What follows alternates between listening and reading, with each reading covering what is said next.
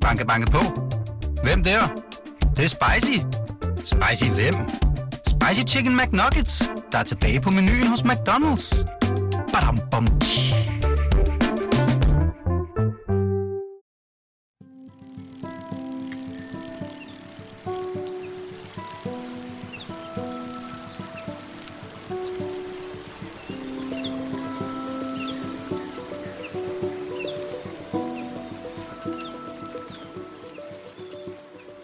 Sommerhusene har aldrig været mere populære. Men hvad er det, vi drømmer om, når vi drømmer om sommerhuset? Kan det være et frirum, samtidig med, at vi gerne vil have helårsboligens bekvemmelighed? Og hvilken rolle spiller sommerhuset i det kollektive ubevidste? Jeg har set en masse sommerhusfilm og prøver at finde ud af, hvorfor det så ofte er noget med et lidt kedeligt sat par, der tager i sommerhus og bliver myrdet. Mit navn er Linnea Maja Ernst, og artiklen hedder Den anden bolig.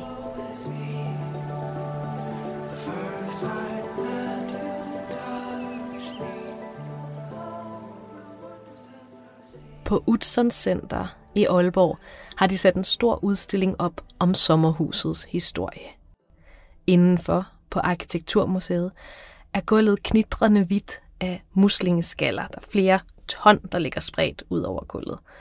Og nogle børn og fædre er sunket ned i et bassin af cremehvide legoklodser, hvor de artigt sidder og bygger deres egne bud på sommerhuse. Et skilt på gulvet bønfalder gæsterne om ikke at blande muslingeskaller og legoklodser. Så kommer udstillingsdirektør Line Nørskov Eriksen og viser mig igennem udstillingen Sommerhus. Hun er ung, med glat hår, næsering. Hun taler energisk, mens vi går igennem sommerhusenes danske historie. Skal vi virkelig kun godt 100 år tilbage? Adlen og overklassen har altid haft landsteder, småslotte, pavilloner, og sommerhusets idehistorie har dybe europæiske rødder. Rousseaus idealiserede natur, renaissancens villager. Siden antikken har man søgt væk fra det urbaniserede samfund – for at dyrke en afsides væren.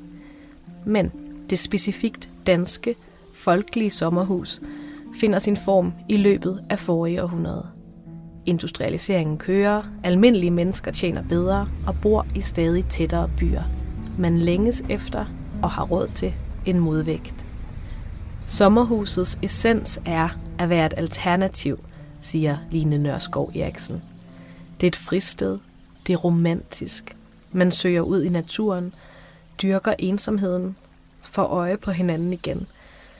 Det står for afslappning, autenticitet, fordybelse, fred og ro. I udlandet, der kaldes sommerhuset også den anden bolig. Det synes jeg lyder helt freudiansk, både lokkende og ildevarslende.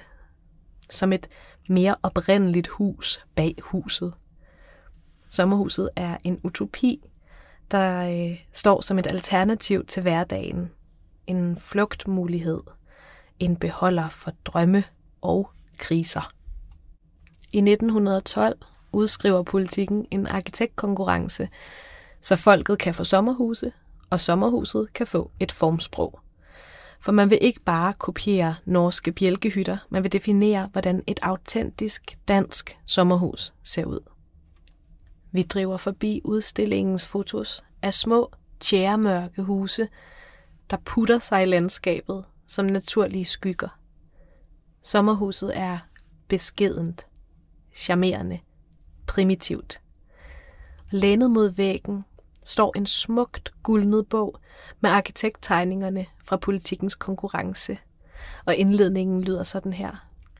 Trangen til et sommerhus på landet er et af de mest i øjnefaldende fænomener for den, der betragter det moderne storstadsliv. Store klasser af befolkningen har erobret landstedet, som det hed i gamle dage. Vi vil hellere kalde det sommerhuset. Og sådan lød det, dengang sommerhuset var det nye. Men jeg tænker også, det kunne være skrevet i år. Trangen til et sommerhus på landet slog os virkelig igennem under coronanedlukningerne. Alle flygtede ud af byen. Alle ville have et sommerhus, og markedet eksploderede I essayet Fritidsboligen og det postpandemiske paradis skriver professor fra Syddansk Universitet, Anne Mette Jallager, at covid-19 har sat turbo på udviklingstendenser, der allerede lå latent i sommerhuslandet. Danskerne køber flere, dyrere sommerhuse, og de bygger større. I påskeferien var flere sommerhuse end nogensinde lejet ud. På TV2 der kan man se Sofie Linde sætte et drømmesommerhus på Langeland i stand. Og det vil jeg bare sige, at det renoveringsprojekt er fantastisk terapeutisk tv, fordi Sofie Linde har absolut nul realitetssans, men til gengæld en guddommelig viljestyrke.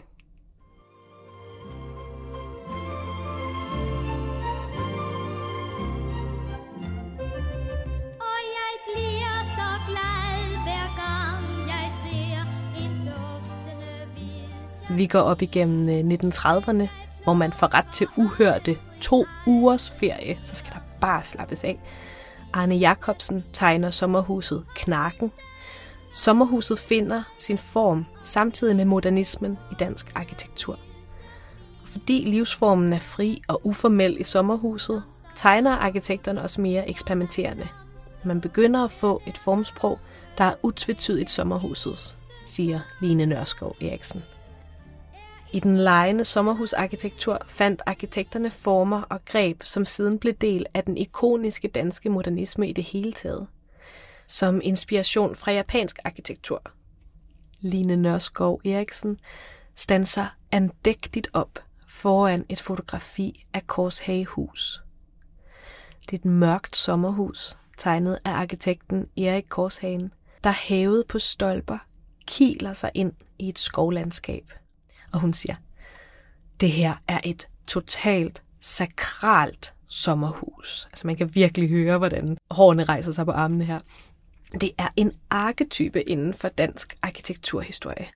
Tydeligt inspireret af japansk arkitektur, som i det hele taget er et tema i nordisk modernisme. De store glaspartier, der kan skydes åbne, fritlagte bjælker, så man kan se, hvordan tingene er sat sammen, og terrassen, som løber om huset. Korshagens arkitektur er kompromilløs. Hvis man vil fra det ene rum til det andet, skal man udenfor. Det er meningen, det skal være koldt om vinteren. Livet i sommerhuset bør være en ensom, enkel munketilværelse i takt med naturen. Det helt store sommerhusboom kommer i 60'erne. Folk får penge og biler, og så eksploderer det. I 1955 er der godt 7.000 sommerhuse i Danmark, og i 1975 står der 150.000. Line Nørskov Eriksens fortælling mørkner, jo tættere vi kommer på nutiden. I dag er forskellen mellem sommerhuset og helårsboligen så lille, at den er ved at forsvinde, siger hun, så det lyder som en forbrydelse.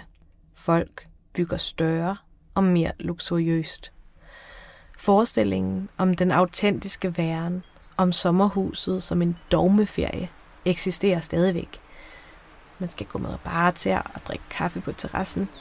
Der skal være en samling af søpindsvin og krimskrams fra stranden. Men i baggrunden kommer robotplæneklipperen snigende og betonfliser i indkørslen. Og der bliver hængt fladskærme op, efter isoleret bygget en entré, så man ikke slæber sand med ind. Alle de praktiske overvejelser om bekvem beboelighed, som er karakteristisk for vores helårsbolig, tager vi med ud i sommerhuset, og det betyder, at sommerhuset som frirum, som alternativ, er troet, siger Line Nørskov Eriksen. Så vi står og enes om, at bekvemmelighed er den syge, middelklassen slæber med sig alle vegne. Men hvad er løsningen? For arkitekten er svaret arkitektur. Bæredygtige nye løsninger. Ny nordisk nøjsomhed. Kunne vi for eksempel bo i semipermanente stortelte som nomader? spørger Line Nørskov Eriksen. Og viser mig ind i et mørkt etfamiliestelt med lyse fyretræsbjælker, brændeovn og dobbeltseng. Jeg kan godt se det, selvom det også føles lidt anløbent i en migrationskrisetid, hvor teltlejre har nogle ret anderledes konnotationer. I museets atrium er der landet et sort rumskib. Perspektivlinjerne er helt umulige. Fra en side er det en spids trekant, et telt i træ, og fra en anden er det en rumpe, der ligesom vrider sig. Det er Klein A45, Bjarke Engels og Bigs bud på fremtidens sommerhus, bygget her til udstillingen. 22 kvadratmeter, transportabelt, tiny house, lyst træ, hems og det her roterede grundplan, som maksimalt udnytter det samlede areal. Og så er der også vinreol. Men øhm, hvad koster den her type nøjsomhed, spørger jeg. Og Line Nørskov Eriksen trækker på det. Ja, det er en rimelig høj kvadratmeterpris, indrømmer hun. Sommerhusene er, ligesom resten af boligmarkedet, for dem, der har råd. Jeg forstår godt, at vi ikke kan lide de nye, store huse, at de er udtryk for dårlig smag. Men jeg kan også mærke, at jeg er skeptisk over for alle de små huse på udstillingens fotografier. Der er kun plads til én familie, en helt privat idyl. Sommerhusfølelsen er tæt, og man skal virkelig elske sit forhold og sin kernefamilie for at trives i det. Sidst jeg selv var i et parforhold, så fulgte der et henrivende familiesommerhus med. Min kæreste og mit barn og jeg tog konstant derud og ledte efter idyllen. Men sommerhuse, de fungerer lidt ligesom alkohol. De forstærker den følelsesmæssige tilstand, man allerede befinder sig i. Hvis man er lykkelig, så er man det bare desto mere selvtilfreds i et sommerhus. Og hvis der til gengæld er noget som helst, der knager, så er der frygtelig stille i sommerhuset. Så kan man virkelig høre alt det, man ikke siger. Og så prøver man i stedet for at hygge sig og lægge en kævle mere i brændeovnen, og det varmer så dejligt, og så pludselig mærker man en kolilte forgiftning, der kommer snigende bag brystbenet. De fleste par søger om skilsmisse i juli, når ferien har knækket dem. Jeg står og skraber lidt i muslingeskallerne og tænker på, at sommerhuset måske er et perfekt billede på middelklassemenneskets grundsplittelse. Man vil egentlig gerne have et vildt og interessant liv, men man vil også have tryghed og komfort. Sommerhusets ordnede vildskab forsøger at løse det dilemma, men det er også et sted, hvor man virkelig kan blive opmærksom på dilemmaets uløselighed. Man kan ikke rejse væk fra sin familiestruktur, sin snigende småborgerlighed, sin statistiske forudsigelighed. Så alle mennesker må vælge. Vil de have tryghed eller frihed? Og indbygget i det valg vil de være konform eller ensom. Nu er jeg ensom lidt. Jeg skriver til et vennepar, om vi skal ses fredag aften. Uh, desværre, de skal skynde sig afsted i sommerhus, for de er et af de heldige par, der fik købt et i løbet af sæson 2 af corona. Småbørnsfamilier er allerede isolerede konstruktioner, som så kan tage ud i sommerhuset for at være endnu mere isoleret. Imens kan man gå og vente på at blive inviteret med, eller simpelthen at ens venner bliver skilt. Lyder jeg meget bitter? Det er fordi jeg er det. Hvad er mit problem? Det er på den ene side, at kernefamilien boligmarkedet, sommerhuset, alt sammen er nære strukturer. Man har nok i sig selv. Og samtidig er jeg selvfølgelig bange for, at det er mine venner, der har regnet den ud. Det, der for alvor trigger mig, er ikke midalderne sommerhusejere, der strømligner deres huse, men de par på min alder, som tager ud i nye sommerhuse og stråler i idyllen, for den til at se naturlig ud. Nå, jeg sammensætter et selvmelidende filmmarathon med sommerhustema til min ensomme weekend og prøver at forstå, hvad det er for en plads, sommerhuset optager i vores kollektive ubevidste. Og hvis jeg er lidt ambivalent og småbitter, så er sommerhusfilmene onde og blodtørstige og hævngærige.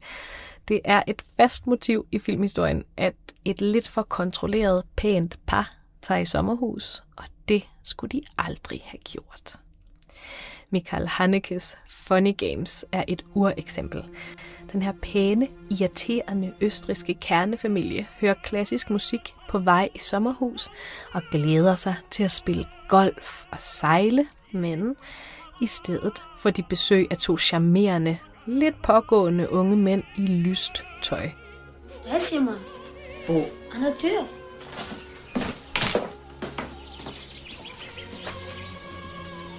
Guten Tag. Guten Tag. De her psykopater er uhyggeligt vindende. De vil ikke engang bare slå familien ihjel, de vil lege. Funny Games er vidunderlig i sin måde at flytte med medskyld. Man ved ikke helt, hvad man identificerer sig mest med. Man vil både have, at familien skal redde sig selv og pines lidt mere. Hanneke skrev formlen, som Christian Taftrup forfiner i sin biograf aktuelle Speak No Evil. Man siger ikke fra, man hænger i døren og æder sin protest for at bevare den gode stemnings fernis, og så er det allerede for sent. Det tamme par, Bjørn og Louise, er på sommerferievisit hos et charmerende hollandsk par i en hytte i skoven, og de opfører sig stadig mere grænseoverskridende. Midsommer flytter et skilsmissetroet amerikansk par med en svensk frugtbarhedskult. Alt er smukt og blomsterkranssekset, indtil det frigjorte viser sig at være brutalt sadistisk, og nogen pludselig skal brændes levende. I Lars von Triers Antichrist sørger et par over deres døde barn. Soveprocessen går dårligt, så de tager i sommerhus. Men pludselig er naturen satans kirke. Alting skriger, og ingen kan undslippe deres ødipale skyld, eller den scene, hvor Charlotte Gainsbourg klipper sin klitoris af. Hvis man vil finde det helt tunge skyts frem og trykteste sit parforhold, kan man sætte en Bergman-film på, mens man er i sommerhus. Sommeren med Monika, eller Persona. Torturmesteren Bergman behøver ikke engang myrde sine hovedpersoner. Han flytter bare ind i ens inderste usikkerhed med en hånlatter. Så de tror, at de er autentisk. og de her uhyggelige sommerhusfilm fordømmer og straffer, og budskabet lyder omtrent. I har undertrykt så meget vildskab, at når I bilder jer ind, at I kan skrue lidt på ventilen, slappe en lille smule af, så springer det hele i luften. Og selv for mig virker det ret forskruet, og som falske modsætninger. Har vi virkelig kun valget mellem at være småkedeligt konventionelle, eller at blive myrdet? I stedet finder jeg en alternativ sommerhuskanon af anspændte, flirtende film, som ikke vil myrde den kedsommelige småborger, men bare forfører hende. Og her er det ikke kun et par, der tager i sommerhus, men en gruppe venner og fjender. Og hvis man er flere, så må man jo sove tættere.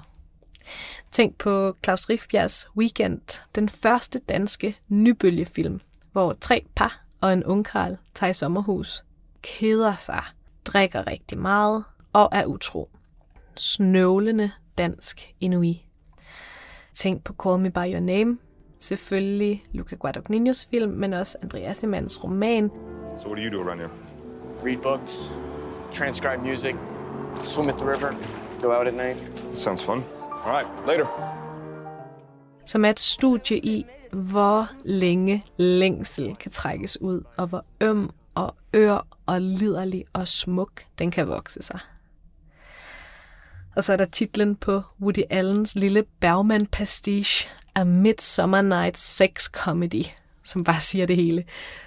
Sommergæsterne er gamle venner, og man vil gerne småsnakke, fløte, charmere under det grønne bladhang. Men vil man mere end det? Ja, man vil, uh, men man vil ikke. Men man vil. Og Erik Romer er indbegrebet af den her genre. Pauline på stranden, den grønne stråle, nymfomanen. Det er dogne franske sommerferiefilm, hvor grænserne mellem venskab og kærlighed flimrer i eftermiddagen. Og folk liger verdenstræt eksistentialisme af sig og vågner i de forkerte senge, så slår de bare nonchalant med det lange 60'er pandehår og står op for at lave espresso. I de her film er sommerhuset en utopi, hvor kærligheden kan antage andre former, end den ellers har lov til.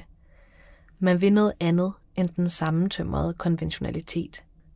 Kan vi piske sådan en sommerhuskultur op? Eller er den for mange årtier, for mange breddegrader borte? Jeg når at miste håbet og tager i biografen for at begå emotionelt harakiri med Bergmans ø. Men så åbenbarer miraklet sig. For her er en film, der kan rumme alle sommerhusets symbolske modsætninger. It's a very simple house, easy to live in. Don't you think it's too nice? All this calm and perfection. I find it oppressive. Soothing. Et ægtepar, som begge er filmskabere, besøger Ingmar Bergmans forø, hvor han boede og optog sine film. Landskabet er smukt og forblæst, slebet lyst af sol.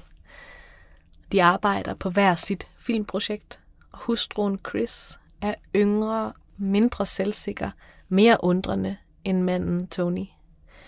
Hun skutter sig lidt i hans skygge og i Bergmans. Hun spørger sig selv, om man er nødt til at vælge mellem moderskab og kunstnerisk ambition, om man er nødt til at være så kynisk et menneske som Bergman for at blive en mester. Sommerhuset pirker til usikkerheden. Hvordan skal man vælge mellem et lykkeligt, men lidt ureflekteret familieliv og kompromilløs kunstnerisk autenticitet? Og parret gruer for at sove i selveste sengen fra scener fra et ægteskab. Bergmans serie, som fordoblede den nationale skilsmisserate. Og selv regner jeg den seng for et relikvium af samme årsag. Alt er kort sagt sat op til, at de skal gå ned. Men deres krise er fantastisk, fordi den åbner sig i stedet for at eskalere i forudsigelig ondskab. De kan tale om det, at Chris møder en køn og kantet ung svensker, Hampus, som hun tager på eventyr med. At hun ikke kan skrive, og at hun pludselig kan, og så bliver filmen overtaget af hendes manus. Hovedpersonerne Anders Danielsen Lige, som er den smukkeste mand i Norge, og Mia Wasikowska mødes i et sommerhus på den samme ø.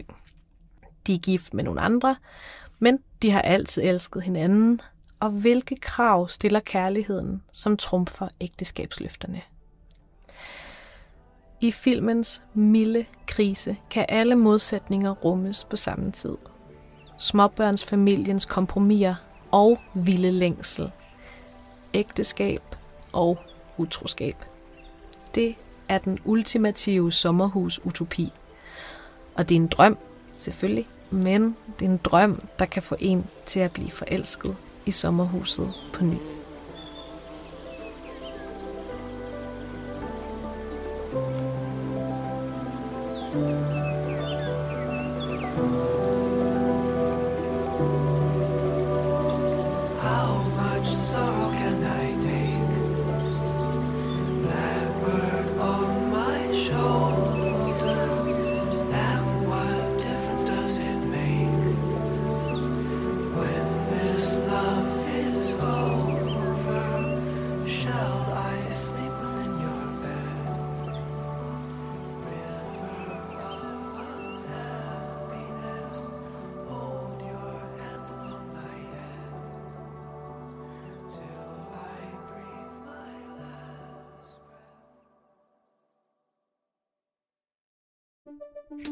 Banke, banke på.